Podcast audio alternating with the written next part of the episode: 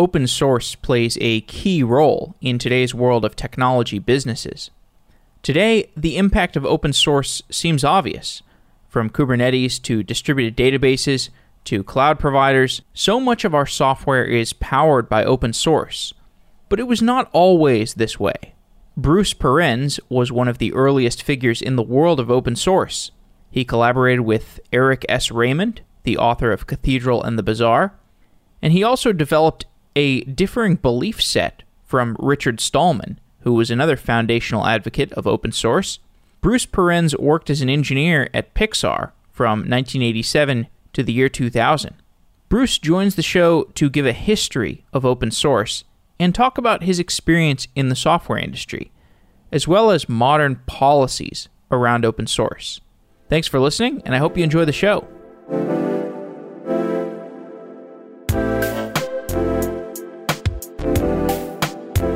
Bruce Perens, welcome to Software Engineering Daily. Well, thanks for having me. I'm looking forward to talking to you about open source, but you have a very interesting background. You were an engineer at Pixar from 1987 to 2000. Tell me about Pixar in its earliest days. So, I joined Pixar as employee number 63, and this was in 1987. I had in 1981 joined a place in the East called the NYIT Computer Graphics Lab. And that was the laboratory that was the predecessor of Pixar. It was at a university that isn't really well known. And they had a lab where students weren't allowed and where they were essentially inventing feature film computer graphics and all of the Pixar founders had worked there. They had actually just left to go to work for George Lucas when I came in, and I eventually followed them to Pixar. But I started this as a disk operator, and a disk operator made $2.15 per hour.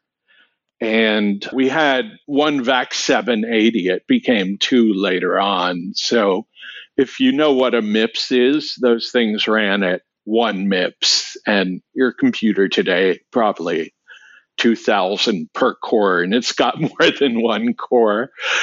And this was before the days when we had automatic programs that made sure your disk was consistent. So we had to do that manually. If you're a sysadmin, you know something called FSCK. Well, we didn't have that. And if something broke in the file system, it took a reasonable amount of skill to fix it. And the file systems were very fragile. So you went through a process after every boot in single user mode.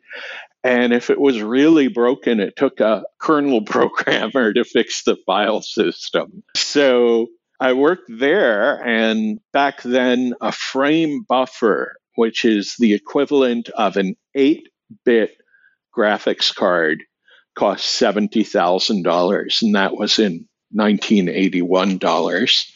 And we used to wire three of them together to make RGB. So imagine what that thing cost. And the very cheapest VGA card that you can get now, because we're talking 640 by 480, is more powerful than the equipment that cost us 200 something thousand dollars at the time. And you can imagine how slow it was to make graphics as well. And then I got to Pixar, and of course, in 1987, the equipment was a little better, but there's actually a constant in computer graphics, which is if it takes less than a minute to render the scene in a single frame, we're going to add stuff. So as computers have gotten more powerful, and you can see the difference if you go look at the original Toy Story and look at modern Pixar films or other computer graphics films. We couldn't do hair very well. We in Toy Story there are no human faces that you really get to see.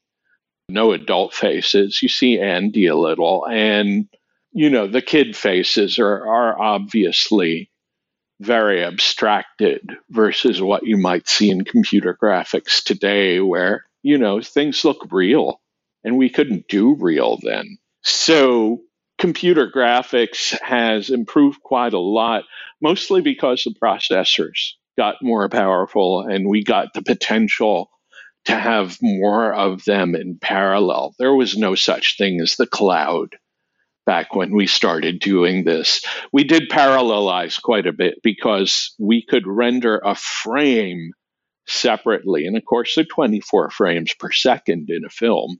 So we had rooms full of processors that were each rendering a frame at any one time. And I think for Toy Story, we had rooms full of Sun Microsystems pizza box workstations. They were actually meant to sit on a desk. They were a couple of inches tall. And we just made big stacks of these things. And it was all a temporary setup. So we had portable air conditioners in that room roaring away. And of course, we knew that by the end of the film, the workstations would be worth nothing that you know computers depreciate faster than fresh fruit. So this was always a setup we meant to use for only one film. It was a very exciting place to work because we were making a field this field of photorealistic feature film. And somehow the security and exchange commission let our, us do our ipa just as we were coming out with toy story our ip initial offering. They let us do it. yes, not beer, initial public offering. And they let us do it just as Toy Story was coming out. So that was a lot more publicity than I think a IPO would normally have. And so it was fun. Can I just ask, what was the interaction between engineers and the story creators in the Pixar movie development process. Like I, I read Creativity Inc. that that book about Pixar, which was fantastic. But I'd love to hear it from an engineer that was deep in the process of building some of these systems. What was your interaction with the animators and the storytellers? Well, the animators were pretty technical. Each animator on their workstation had a large number of sliders. I think, you know, at that point, Buzz's face probably had 50 sliders that changed parameters in it. And I walked around animation a reasonable lot just to see what was going on. During Toy Story, I went to all the rushes. So as the film developed, I was with the animators watching at least once a week as we played newly animated stuff. And I knew quite a lot of them personally. Some of them I had worked with in the lab in New York before going to Pixar. And we all got along pretty well. There wasn't really much of a divide, at least at that time, between the animators and the technical people. Now, there was probably some resentment on the animator's part because the software really stunk. I mean, we were doing this for the very first time, and this software had been developed at Lucasfilm since 1970. And I remember at the time, a technical director had to know 19 computer languages because we just kept doing different things through history. We'd invented our own languages. We'd used a lot of interpreted ones. So I think when you think of computer animation, you know, you may be thinking of programmers and animators, and there's also a technical director. So a technical director is a programmer who knows enough to do the coding, but actually has some handle on the creative part as well. I did train to be a technical director, but I saw how bad the software was and decided to keep working on its development. So, was there a release process? Like, when I think about the creation of a movie that has a deeply technical engineering bent to its, you know, end to end process, I'm just trying to think through. You know, it's it's not like a continuous delivery process would exist in software today. What was the creation and release process? I guess it was it must have been more waterfall ish. Yeah, it it was pretty waterfallish, and I I don't think that they did a freeze for a film. I think that they were constantly fixing bugs all through the film because the animators would come up with stuff. I actually, not directly my fault, it was a piece of software that I wrote that someone else copied into the animation system, but I hadn't written it for the animation system at all. I broke the rendering system for a good couple of months while people looked for a file descriptor leak, which was really hard to find at the time. So that was the largest time that I, I ran into, well, we're trying to get new software out with all these features and it it just breaks totally unpredictably. And Tom Duff, who is a pretty famous systems programmer, finally found the problem. Did you ever interact with Steve Jobs in, in the process of your time at Pixar? Well, I interacted with Steve Jobs all of the time. And Steve was there on my first day at Pixar. I got to meet him and talk with him reasonably soon. He would come around to look at what we were doing on the programming end. We were making new software. So Steve would always come around for demos and things. Steve always had an open door on his office. And I would walk in and talk with Steve. And I just, you know, didn't really feel anything unusual about that. But I think some people might have been a little intimidated by Steve and might not have done that. And I was very young and probably somewhat of a aggressive ass kind of guy. and so I, I just had no problem talking with Steve and also pushing back on Steve. I seem to do a lot of the pushing back on Steve in the role of talking about staff issues. And I remember the last time I spoke with Steve Jobs was I was leaving Pixar. I was going to work on Linux and open source. And I walked into Steve's office and said, You still don't believe in this open source stuff? And Steve said, Well, you know, I had a lot to do with making two of the world's three great operating systems. And by that, Steve meant Next OS, because he at the time had the Next Workstation company, and Mac OS. And he considered the third one was Windows. Unix wasn't even in there. And he said, and we needed a billion dollar research lab every time. So I don't think you're going to be able to do it. So that was where we left it. I shook Steve's hand, said bye, never spoke with Steve again. Steve wasn't really one to speak with ex employees. Emailed him once or twice. I don't know if he got it, just about PR issues, because people would interview me and they'd ask about Pixar. So, Steve, I think it was really only a year or two after we had that conversation. Apple decided to put open source software, the KDE browser's renderer, in the Safari web browser. And Steve got up on stage at Macworld in front of a slide that said, Open source, we love it.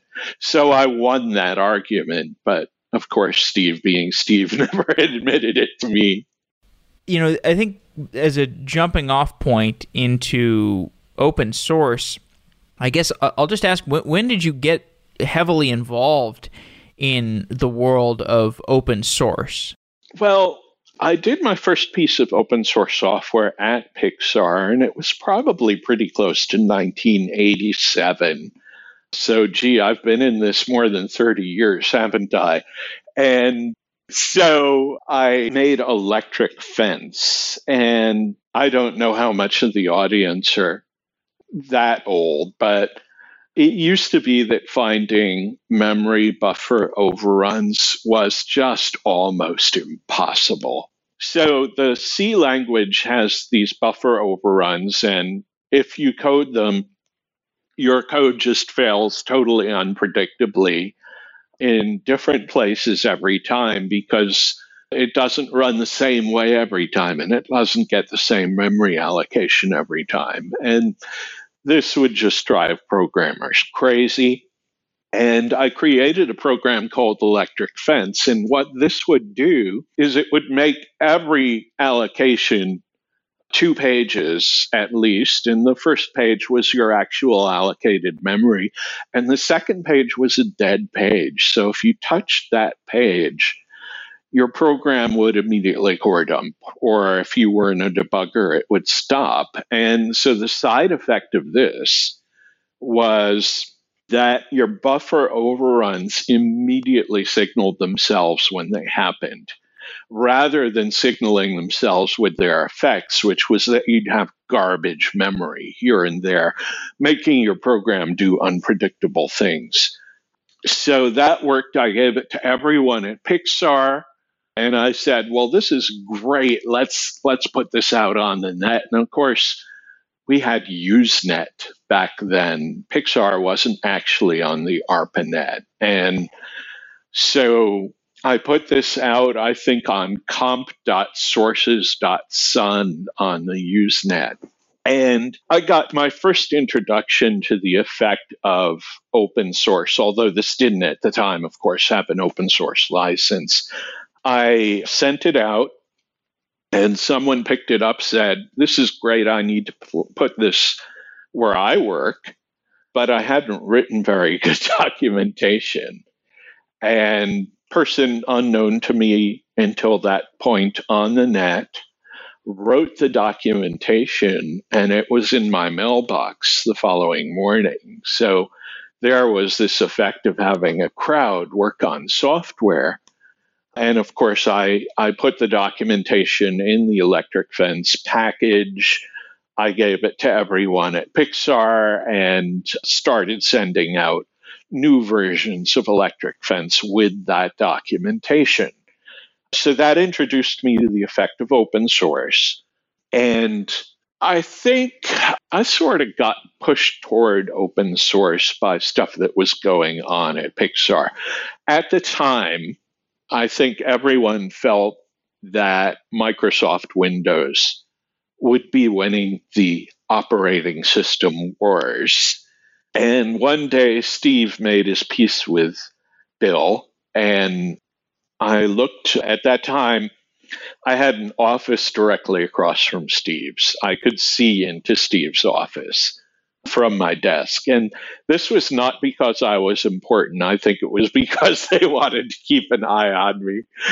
And so I looked on Steve's desk one day, and the next workstation had been replaced with a Microsoft Windows uh, laptop, I think.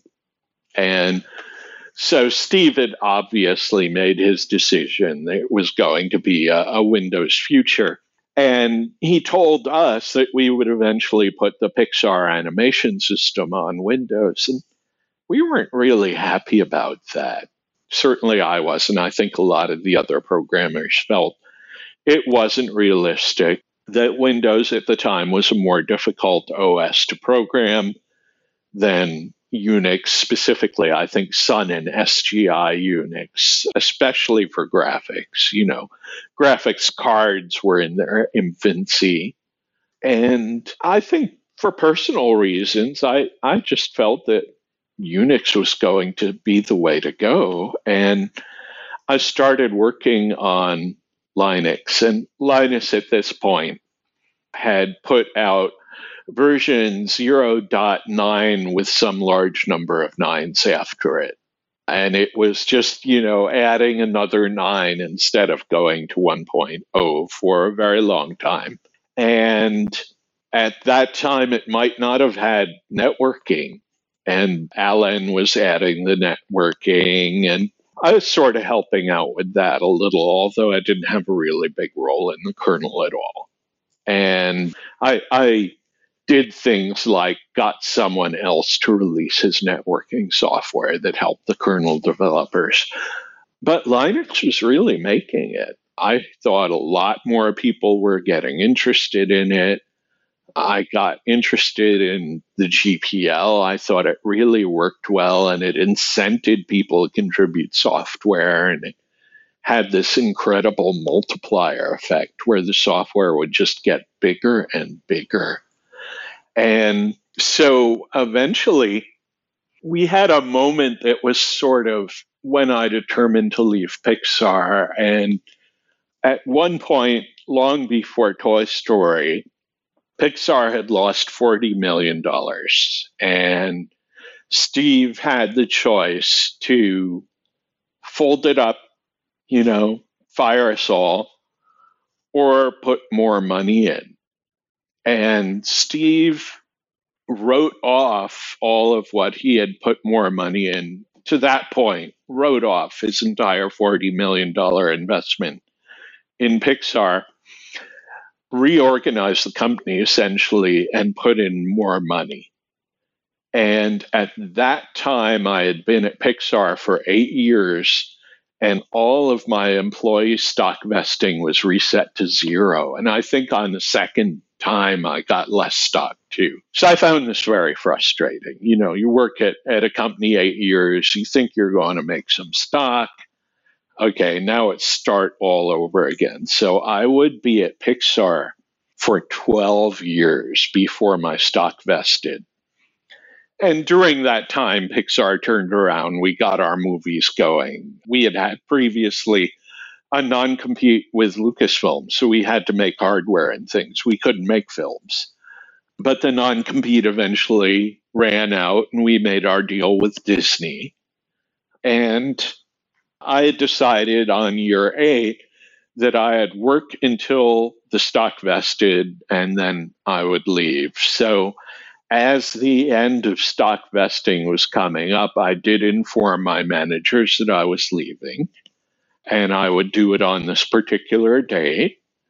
And they said, okay, well, thanks for telling us, and, and we agree with your plan and you know which was nice. I mean they could have fired me that day. I still would have had most of my stock. And i did leave on the day that i got the last share. And some point in there actually a, a number of separate times sold off stock and paid off the mortgage on my home. So i now could be a flake because I didn't have this tremendous debt on top of me. So I could work on open source in reasonable confidence that my family would not be out of their house and starving.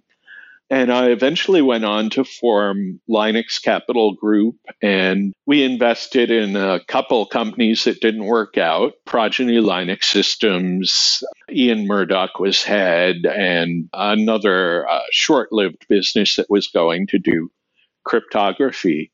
But the market turned, and I had picked the wrong partners, and I eventually rolled up that business and went to Hewlett Packard to be a manager. Okay, just just to to take a step back, though, what I'm interested in talking about is your beliefs around open source. So you have a certain set of beliefs, and, and you were interacting with Richard Stallman and Eric S. Raymond and these people who are now you know parts of the open source historical lore.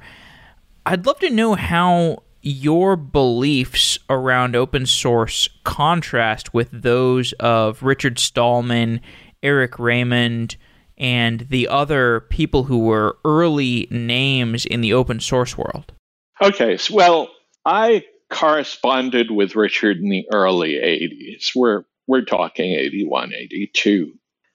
Because I had followed the original announcement of GNU I once heard that Richard was working with Intel and wrote him and said, Why are you, the free software guy, working for Intel? They make proprietary software. And Richard wrote me back and said, Intel is paying me to work on free software. At that time, they were making the GNU compiler work better on the Intel CPU. And a lot of the early people involved in Debian and open source were also radio hams, like Bdale Garbee, for example, Phil Karn, a lot of people who are still known in communications uh, software today. And I was corresponding with them on ham radio technology issues. So I knew a lot of these people. Where my beliefs sort of gelled was that I believed in free software. I felt that free software was a great thing to do that helped tremendous numbers of people. That for a programmer, it was actually more gratifying for me than working at Pixar because all of the software I did at Pixar would be end of life by the end of a film, if not before then. Everything I did for Pixar has been end of life. And everything I've done in open source still has users. And as it happened, I mean, millions or even billions of users because, for example, BusyBox is in so many telephones and wireless access points. It's just all over the place. So I like the idea of free software, but I didn't want to rule out making proprietary software. For example, at home, I used Quicken and I thought that Quicken was a really good example of where proprietary software works, that they were making money for it, that they had many paid maintainers. TurboTax is another example from the same company. The developers of TurboTax, they're not programmers, they're accountants. So those were places where I thought proprietary software worked very well. And I developed this understanding that open source works very best for infrastructure kinds of software to a great extent, and that companies can afford to work on open source wherever it's not business differentiating. So, what does that mean? say you're Amazon, Amazon at one point had a notification system that said people who bought this book also bought these three books. And half the time, the person would order one of those three that it recommended. And all of the expense for Amazon was putting the first book in the box. The profit was significantly larger when they put a second book in the same box and shipped it to the customer. Now, when that recommendation came out, it was the first system of its kind. It was a business differentiator. The other bookstores, this is when Amazon was, was still a bookstore, did not have a similar system in their online systems. That was business differentiating for Amazon. The customers saw it. It made Amazon's business visibly better than the other businesses. In contrast, Amazon could have told all of their competitors everything they knew about Apache and PHP, and it would have helped them all work more efficiently because Amazon could have distributed the cost and risk of developing Apache and PHP among other companies. But what made them important to their customers was all these business differentiating things, not the infrastructure. So I got to see open source as having a role in what for many companies was actually a duality where maybe 95% of the software that they did was supporting in nature that they could share the development as open source and it would actually reduce their software development costs. And then they could take that money and put it on the 5% of software that actually was business differentiating and that made them look different to their customers, made their business work better, and that they could not open source until it lost its differentiating value. So, having developed this whole philosophy of, of how open source works in business, and uh, I wrote this up in a paper called The Emerging Economic Paradigm of Open Source. I realized I was in a fundamentally different place than Richard because Richard wanted a world to be all free software. And, and you know what? That would be a very nice world. Let's not kid ourselves. And I was talking about how software works in business, where there was a role for open source and there was a role for proprietary. Now, Eric, I think Eric also understands that there is a role for open source and proprietary, but I've never really been able to pin down Eric on what his philosophy is. And and if you read Eric, he goes into a lot of issues that aren't related to open source at all. And I'm actually kind of careful about that when evangelizing open source. For example, you won't find out how I feel about Trump during this podcast or, or how I feel about abortion or anything like that because if we talked about those things, you might tune me out based on my feelings about those and never listen to my message about open source. And I wanted people to hear my message about open source. Eric doesn't restrict himself that way. Eric talks about whatever Eric wants to talk about. And I think it makes him a worse evangelist. So today we've reached a time where open source has a tremendous impact on the software industry. And there's a, a, strong interplay between corporations and the open source community. That was not always the case. Can you just give me your perspective for how and why the relationship between large corporations and open source has evolved to the state that it, it, it's in today. And I guess maybe in that answer, you can give some background about your experience with Microsoft and, and HP and, and your you know your story with open source there because your your history and the history of Microsoft's perspective on open source has some some interesting overlap, you might say.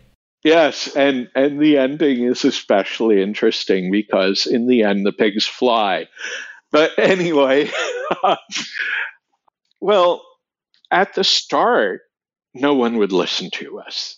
And that's really important to know because if, if you look at the open source definition, I, I did a really good job and it stood for 22 years now. But I had no lawyers helping me, no lawyer would help us. We didn't have money to pay for one, and none were volunteering. And of course, if I had the help of a lawyer, I might have done a few things differently. So there's been this tremendous development where we started out sort of being anathema, a bunch of weird, maybe pinko kind of guys who eventually the world just accepted us. And the speed with which that happened, you know, still astonishing. At companies, open source was a bottom up revolution. So, what that means is that management obviously was not starting open source initiatives, management would have been horrified to understand that their programmers were working with open source. The law department wasn't aware of this, and when they did, they often had a great deal of learning and adaptation to do. But what would happen would be an engineer would start to work on something and and say, well, gee, we don't need to develop something. We can just take the open source software and use it. And that person might not have had much concept of licenses, but they realized that the software was in some way usable. And so we saw things like Apache get into businesses because at the time everyone had to be on the web. That was an imperative. And how do you get on the web? How do you make your website work? Well, open source tools were a really good and easy way to do that. And the web was a good fit for open source. It was all systems programming. The interpretive languages that people use to develop websites, they were a good fit. Again, they were systems programming. They were they were infrastructure. They were the kinds of things that open source, especially in the early days, really did best. And so companies did start to pick it up. At the time, also, Microsoft software wasn't that good. I mean, everyone would tell jokes about the blue screen of death because the software would crash all the time. It did not have the memory protection that we would insist on today.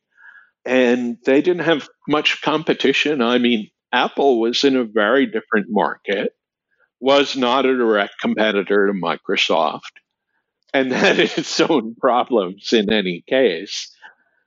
So I, I think the best thing that ever happened to Microsoft Windows was the Linux system because Microsoft suddenly had a competitor and had to be good. And quality obviously increased because Linux from very early days did the whole Unix paradigm where it ran protected memory. Your process was protected. It couldn't ruin another process's memory. We had understood things about how to keep systems from crashing from Unix since the 1970s. And all of that went into Linux immediately. Uh, whereas Windows, they, they kind of copied the VAX VMS API, if I'm not mistaken, but they didn't really get the memory protection right for a long, long time. And part of that also was the hardware they had to run on. Obviously, CPUs improved as time went on and got protection that I, I think might not have been in 8086. So we had a, a system that was very desirable to industry. There was also the BSD system, but the BSD system lagged behind technically at that time. The BSD researchers were using a kind of disk that was much more expensive than the kind that computer amateurs and individuals could get their hands upon. So BSD didn't really work as well as Linux for a lot of people because it didn't work on their hardware until later on. And actually, I think the license had some effect too. I think the GPL was instrumental to the growth of Linux at a time when people were less willing to contribute software, and the BSD license did not mandate that they contribute that software. So I, I think that BSD expanded more slowly because of that. Now, at the time, the world of software had become very intellectual property oriented, mostly copyright. And you really can trace that back to Bill Gates being upset about, well, I made this Microsoft program and everyone pirated it instead of paying for it.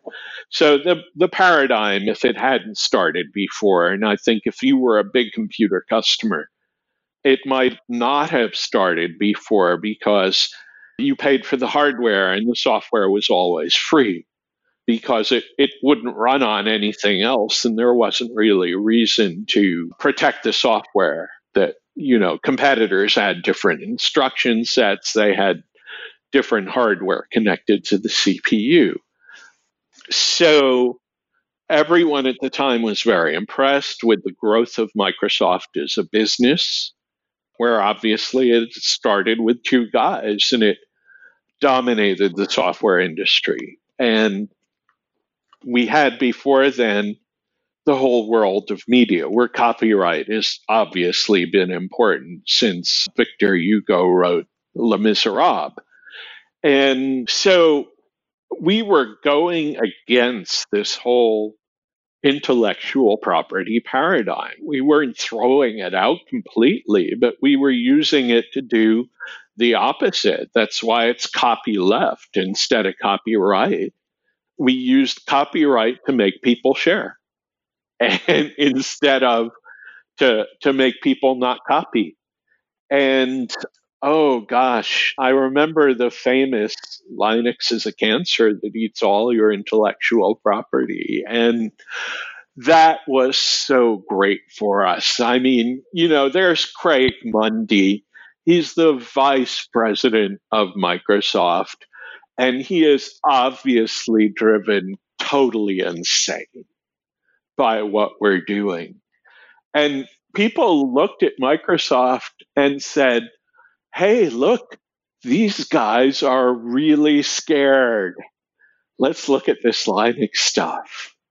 So I, I think that Microsoft for years was just the perfect foil because everyone loves a fight and the press loves a fight they write about it, and I could get in fights with Microsoft and be covered by all of the online press. And Microsoft would say something, and reporters would call me up. And so we didn't spend a dime on public relations. We did we had a PR person who sort of volunteered. She's still with me today she actually made a ton of money because I've sent her a lot of businesses as time has gone on and, and, more companies got interested in open source. But she was a volunteer. So it was just very entertaining and exciting how the world was sort of beating right to our door, beating a trail to our door. And it was very interesting how business took it up because they looked at, oh, gee, we could pay millions and millions of dollars for Microsoft desktop licenses, or we could just get free software. And, and the free software was attractive. And it was more attractive because, for the most part, it didn't break. And it was also more attractive because programmers hate isolating bugs and then talking to the vendor about fixing them because it always puts the programmer in a pleading relationship. Like, here I've got a bug. First, I've got to convince the company that it is a bug. You know, so I've got to convince the company to listen to me about the bug. And I've got to convince the company to fix the bug and then I've got to wait for the company to fix the bug. And it could be years. And this was very frustrating to a programmer, and most programmers would have liked to have the source code and just fix the bug. And so they got it and they started doing it and it worked. And this was just this, you know, obviously Richard Stallman talks about freedom, but this was freedom in, in another way because suddenly I didn't have to plead with a company and I could get my work done. And and yeah, that is the freedom that Richard's talking about. And so I think it, it just worked incredibly in companies. And we're at the point today where business is just built on open source software. And, you know, I, I sit back and wonder, well, when's this going to change? And I don't see it happening. You know, it's will open source die someday? You know, movements eventually die. Will there be a resurgence of intellectual property? Will will software businesses figure out how to be so good that proprietary software replaces open source. Well, they're not doing it. So this is very fun and it's it's just fun sitting here, you know, at least 22 years after I've started things, and sometimes even longer, and just seeing all of these threads that I worked on a very long time ago come together.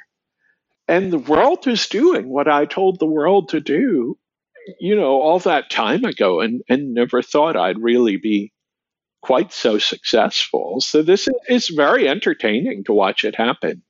Okay, well, final question. I'd just like to get your perspective on some of the licensing changes that have occurred in some of the open source businesses. So the changes to the MongoDB licenses, the Elastic license. Do these things matter? What do they symbolize in the history of open source? Well, this is a blast from the past, and, and I say that sarcastically because before we had open source, we had educational use only software, we had shareware, we had software with very limited and controlling licenses. And to use entertainment term, none of this stuff had legs. It didn't get very popular. It didn't build big communities. It, it didn't have the sharing and getting fixed by many people paradigm that we have now. And so we have a number of licenses which would like to be open source with less freedom. And I think there are a lot of people who kind of don't get that when you start taking out the freedom, it doesn't work anymore. And so I look at all of these open source with less freedom licenses, and I'm mostly just bored. And the only part of it I really reject and, and will keep rejecting is not that people are making these bad licenses. You can make any license you want, but that they would like to call the license open source when it really isn't.